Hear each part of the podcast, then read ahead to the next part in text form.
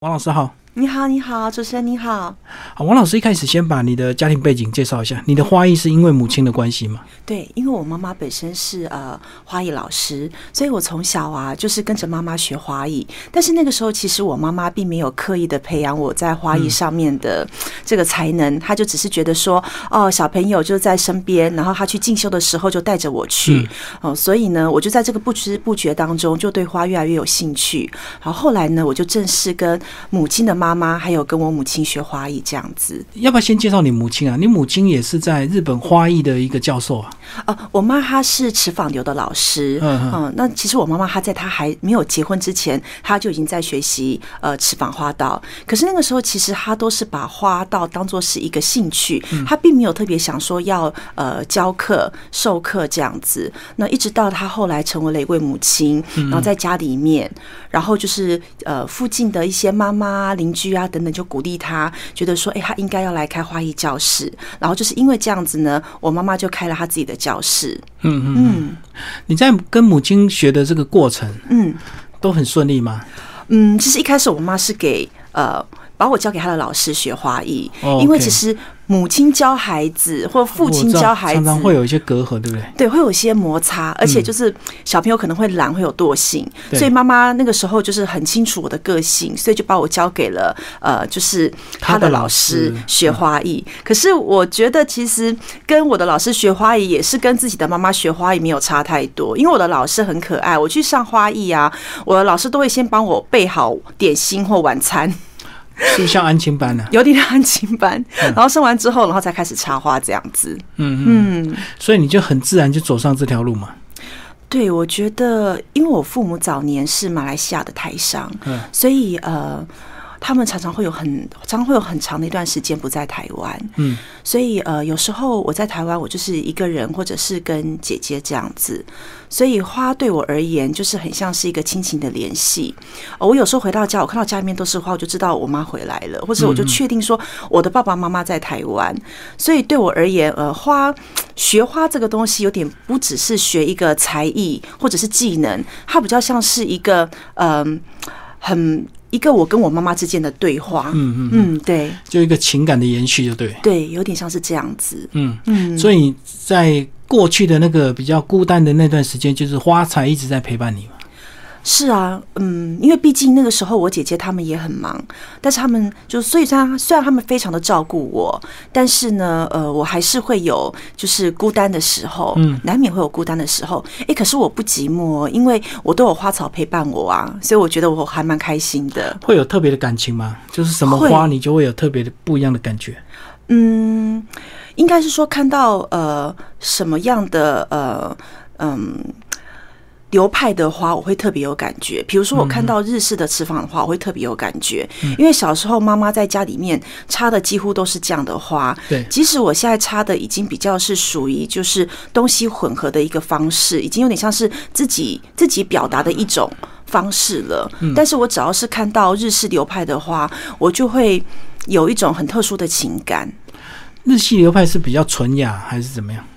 嗯，应该是说他们都有。其实我觉得不管是哪一种流派，他们都有他们的历史。嗯，所以有时候我觉得，与其是说去学他的技巧，我觉得的不如是去学习他的一个美学跟哲学。那当然跟西方的花艺比起来的话，因为瓷坊它本身在过去呢，它是供佛，它是供佛花，嗯，然后转变到下一样的形式，所以跟西方。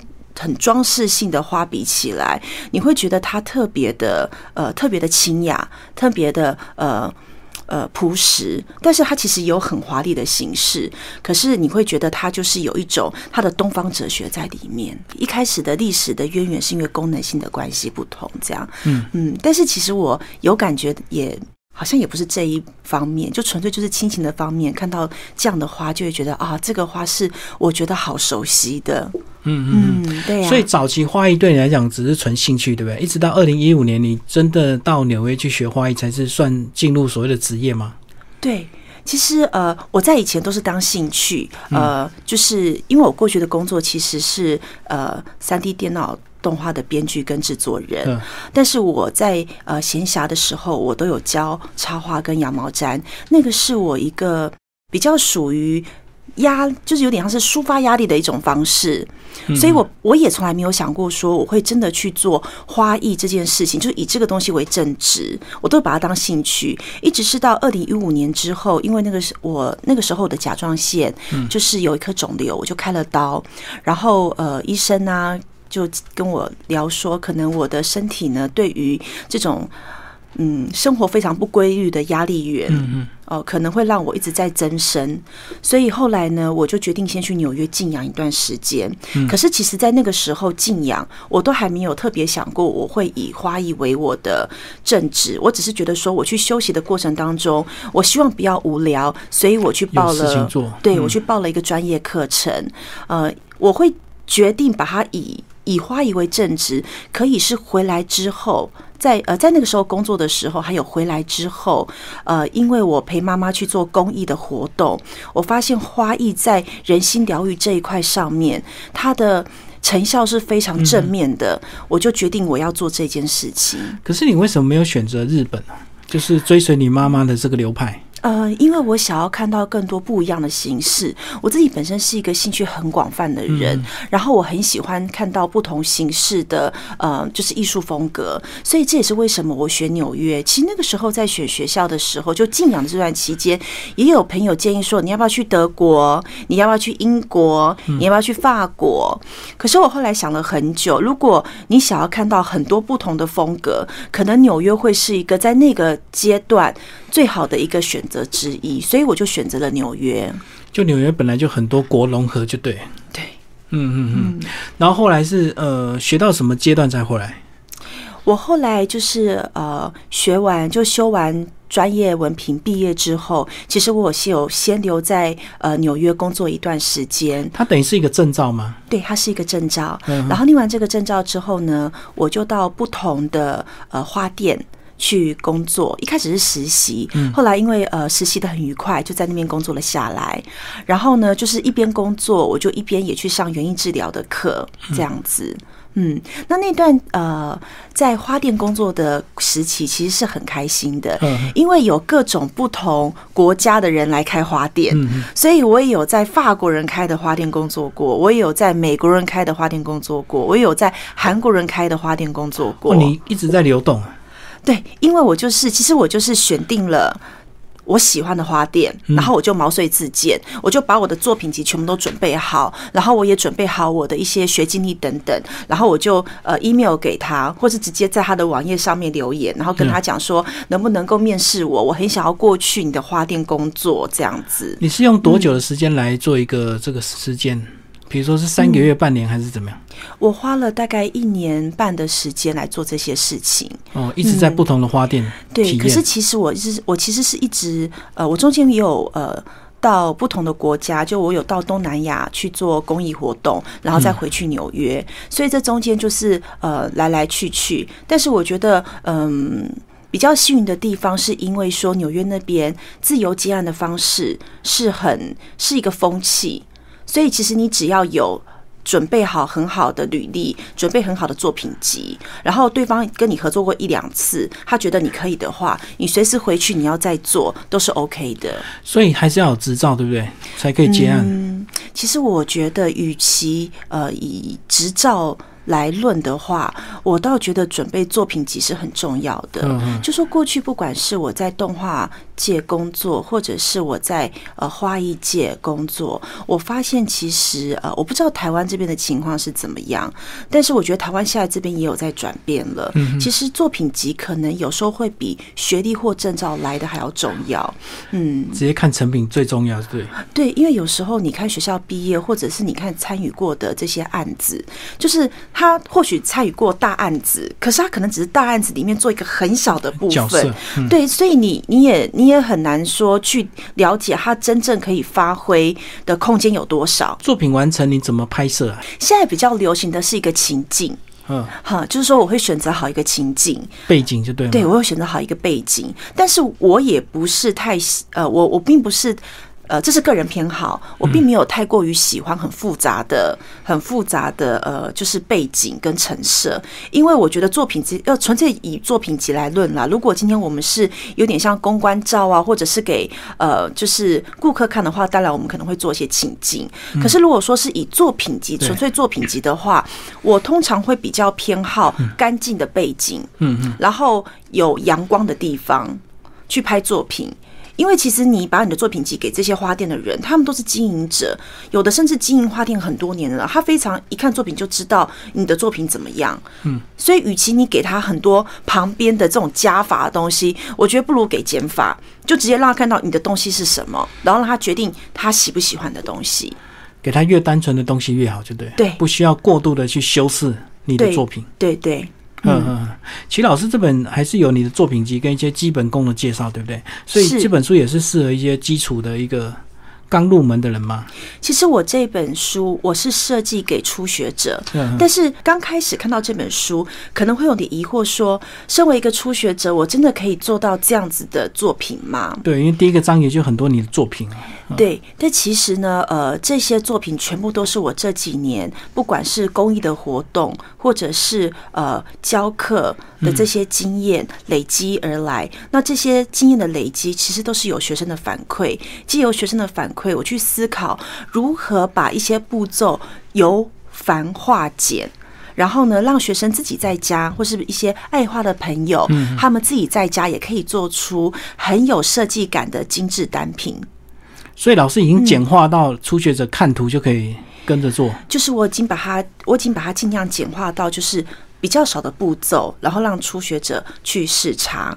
这样子，那其实之前呢，我在出这本书啊，我其实是有找一些实验的人，然后呢，可能就是我自己用照片拍一些图片，然后一些文字的引导，然后让他们去看，然后在这样的一个过程当中，我发现，哎，他们其实都还做的不错，我就把他们纳入就是这本书的作品当中。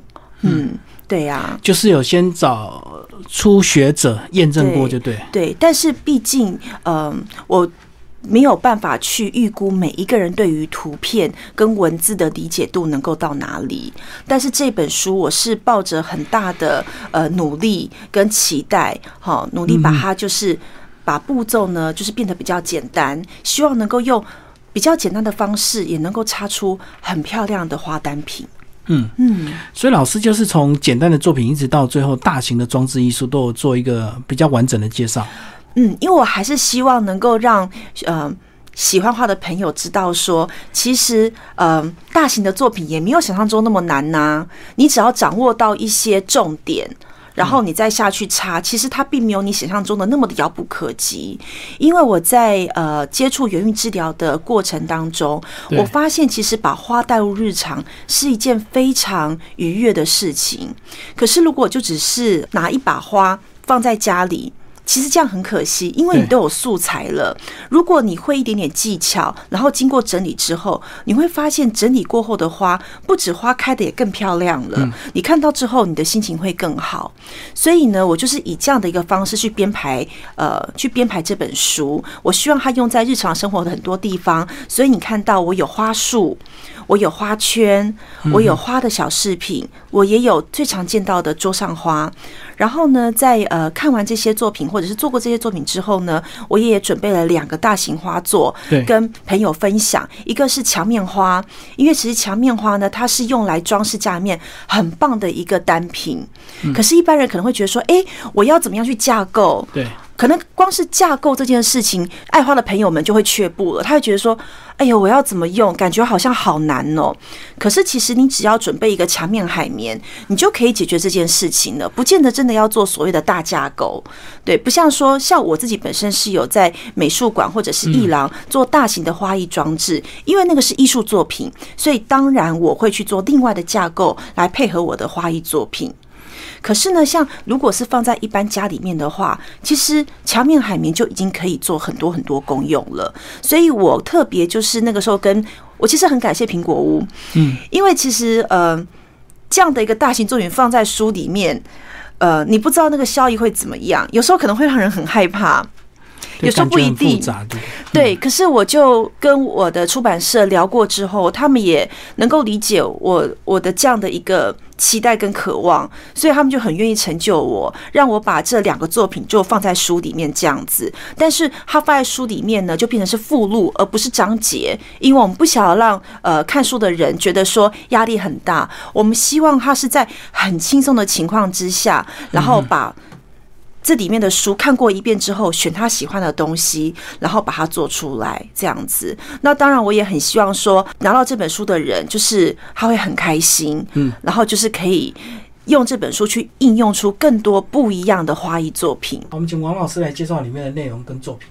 其实这本日常花式呢，是希望能够将花式带入生活当中，带入日常当中。所以其实我们在这本书里面呢，分成了很多不同的章节，让大家呢就是能够去选取自己所需要的，然后下去做作品。那这次呢，我们分的章节里面呢，其实很丰富。我们有分花束、花圈。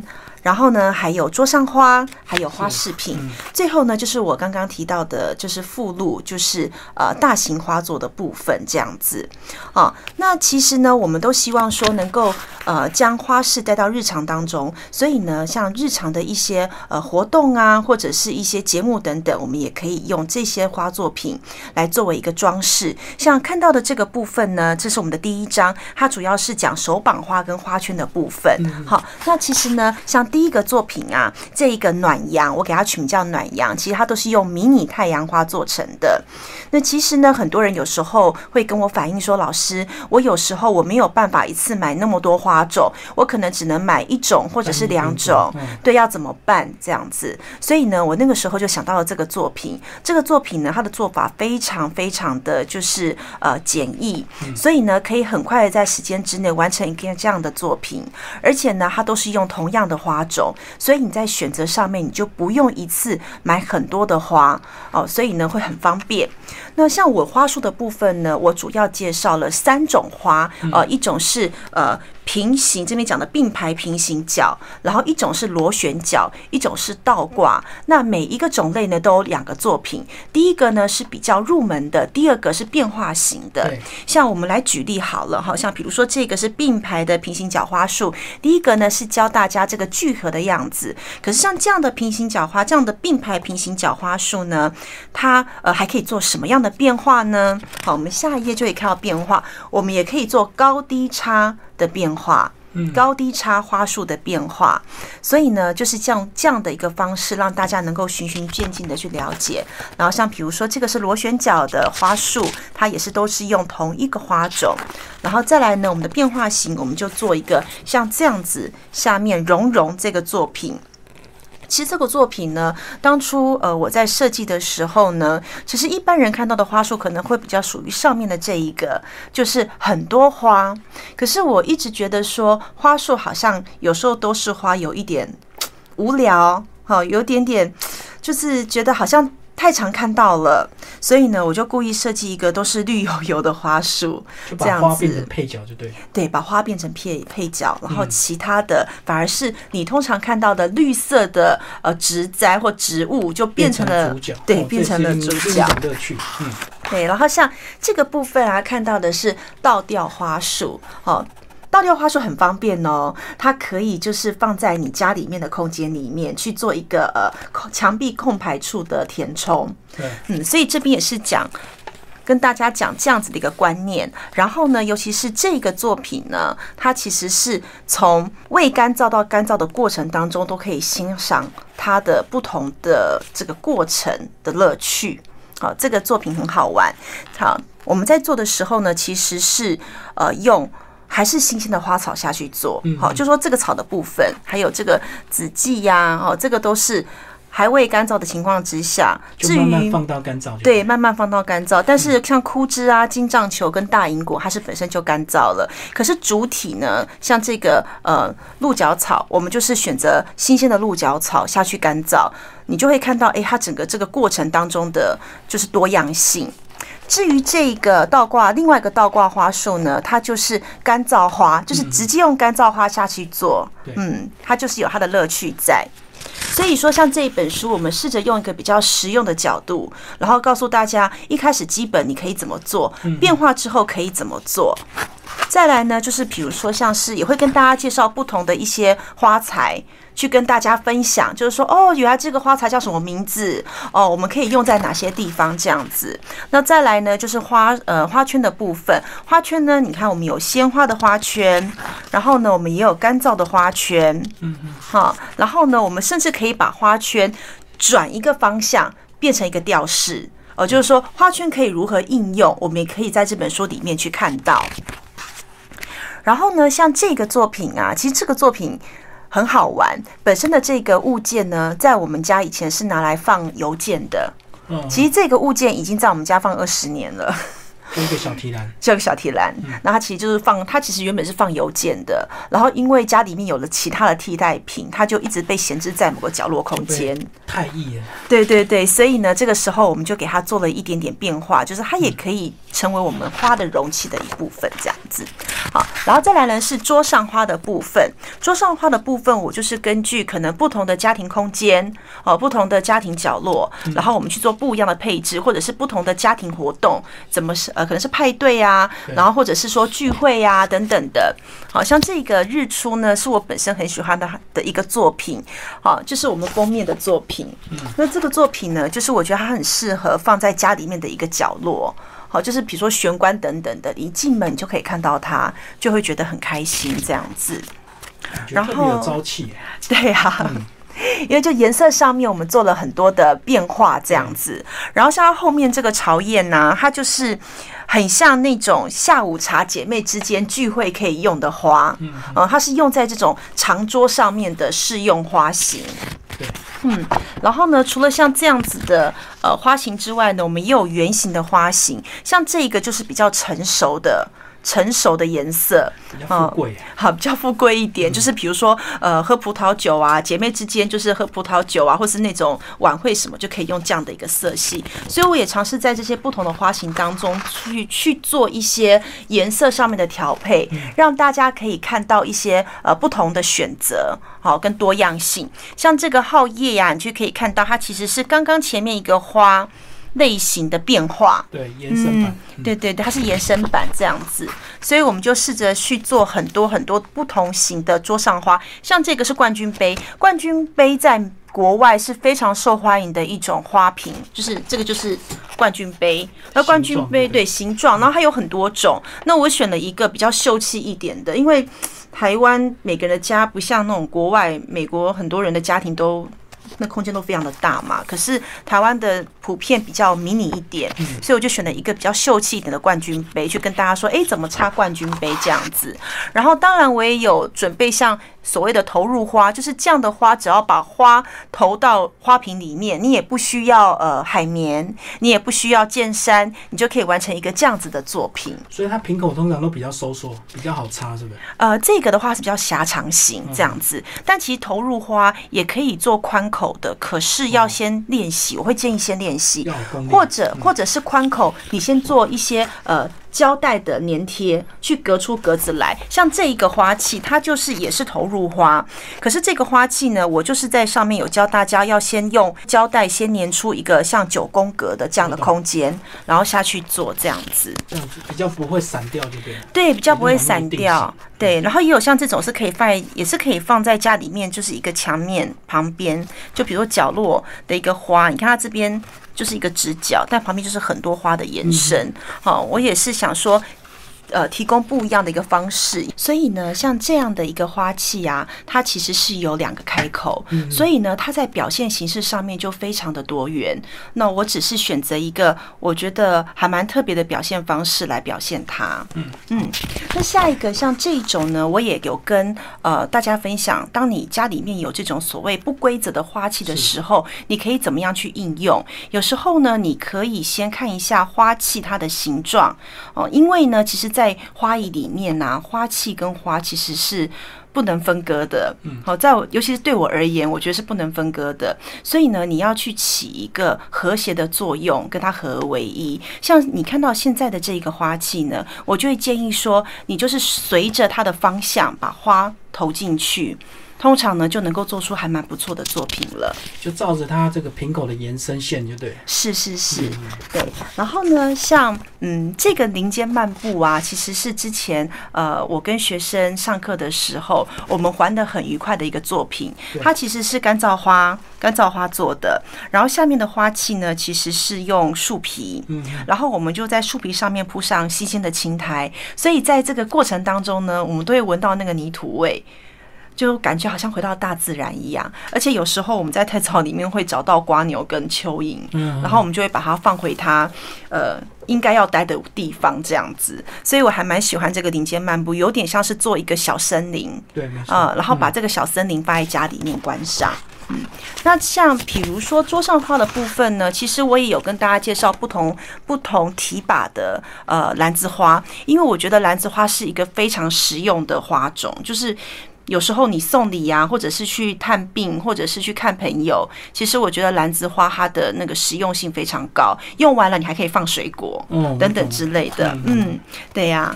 然后呢，像比如说后面的部分呢，就是所谓花饰品的部分，因为其实，在不管是在婚礼呀，其实现在很多年轻女士，你可以看到，她们常常会用花来装饰她们的，就是呃，比如说用作别针，或是装饰皮包，或者是用来装饰头发。哦，耳朵等等之类的，所以呢，在这个里面呢，我就是用了一些不雕花、干燥花来做花饰品。嗯，所以说在这一个书里面呢，在这一本书里面，其实我们用的花种不不见得就是就花的种类，不见得是只有鲜花，还有干燥花，干燥花，然后有不雕花，甚至呢，我们也会有时候用到所谓的呃，就是人造花，好这样子。所以你会看到说，哎，有不一样的，像比如说这个很可爱的，就是呃胸花，它其实如果你把它投到一个小水瓶里面，它也可以变成是一个很可爱的小花束。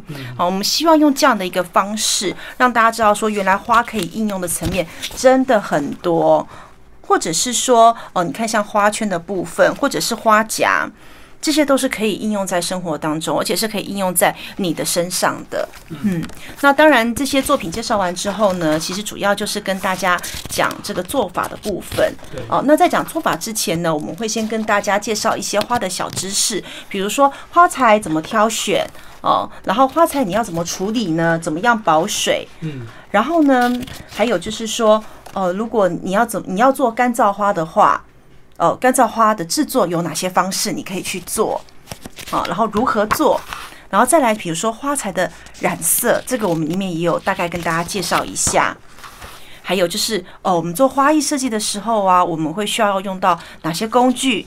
哦，哪些材料？这里面我们都有，就是尽量的把我们就是可以给大家的，我们都把它放在书里面，可以分享的我们都分享，这样子。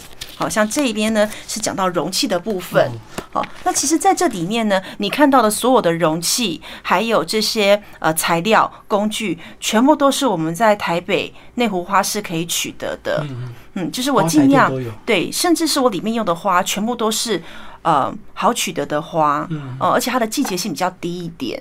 好，跟就是跟相较于其他一些花材，它的季节性比较低，比较容易买到。对，容易买到，而且它的价位呢也不是太高，这样子才能够容易把花式带到日常来。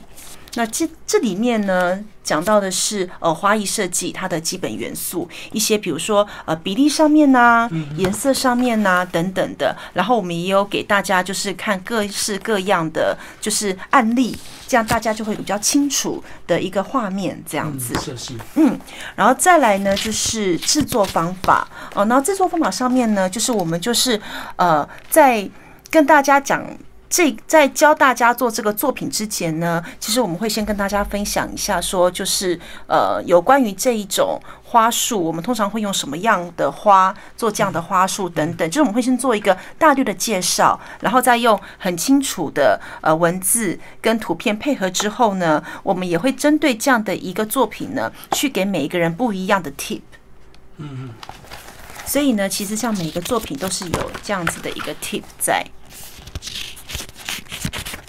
就是像这边，你看就会看到说，哎，做这个花的时候呢，哦，要注意哪些地方等等之类的，嗯嗯，就给大家各种不同的方法。那其实最后呢，就是我我这一次就是有附录两个大型的花作，想要跟大家分享。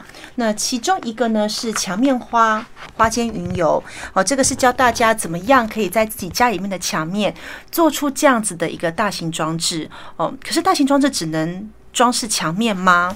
其实它也可以装饰家里面的其他地方，比如说呃灯具。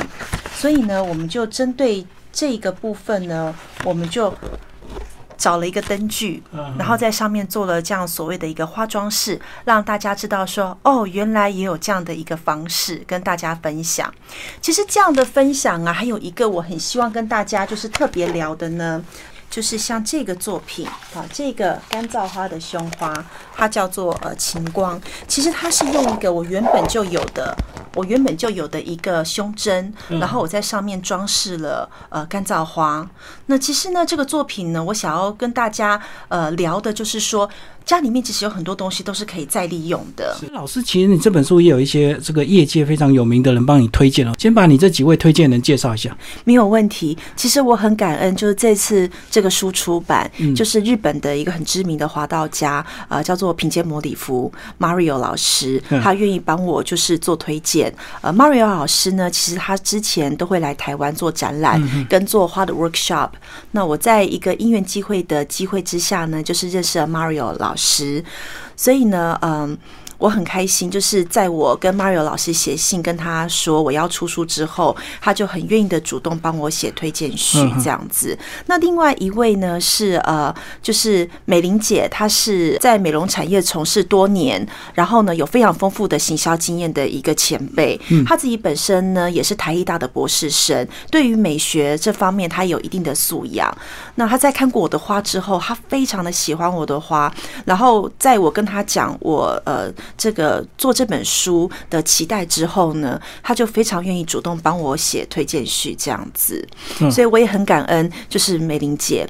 那最后一位呃，谢敏玲小姐就是敏玲，她是台湾当代艺术空间慢慢精工的创办人。嗯哦，那我非常的感恩敏玲，因为其实呃，慢慢精工呢，它是一间专门为当代艺术发声的展览空间。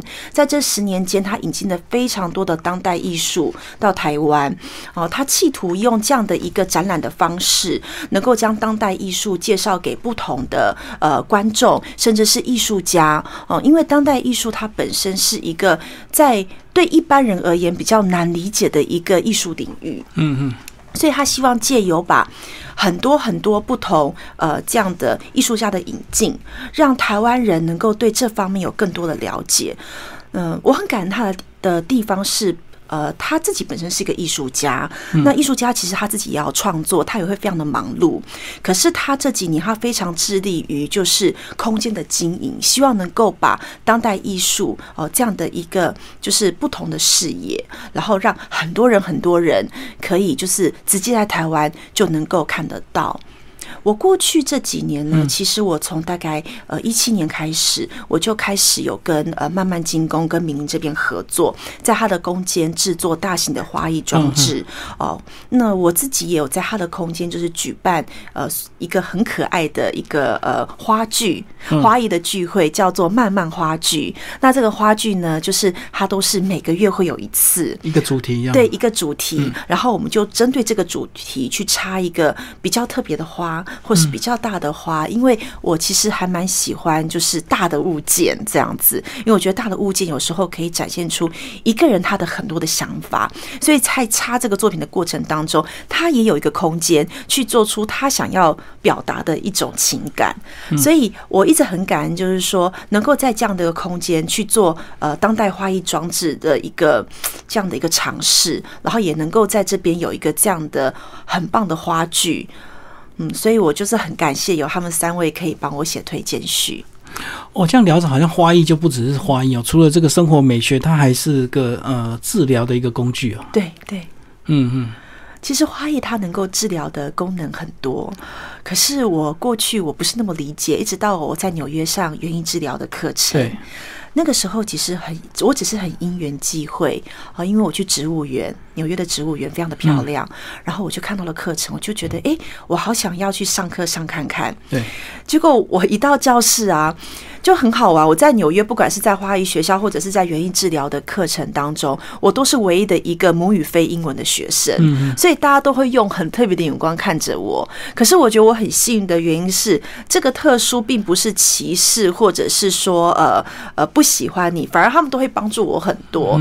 因为我通常自我介绍，我都会很直接明白表明说，我的母语不是英文，但是呢，我真的很想要上这个课，然后我希望说，就是大家可以一起协助。我这样子，所以后来我去上园艺治疗之后，我就发现，哎，其实园艺治疗的层面很广，它可以是物理性的帮助，它也可以是心理层面的帮助，它也可以是经济层面上面的帮助，有分很多。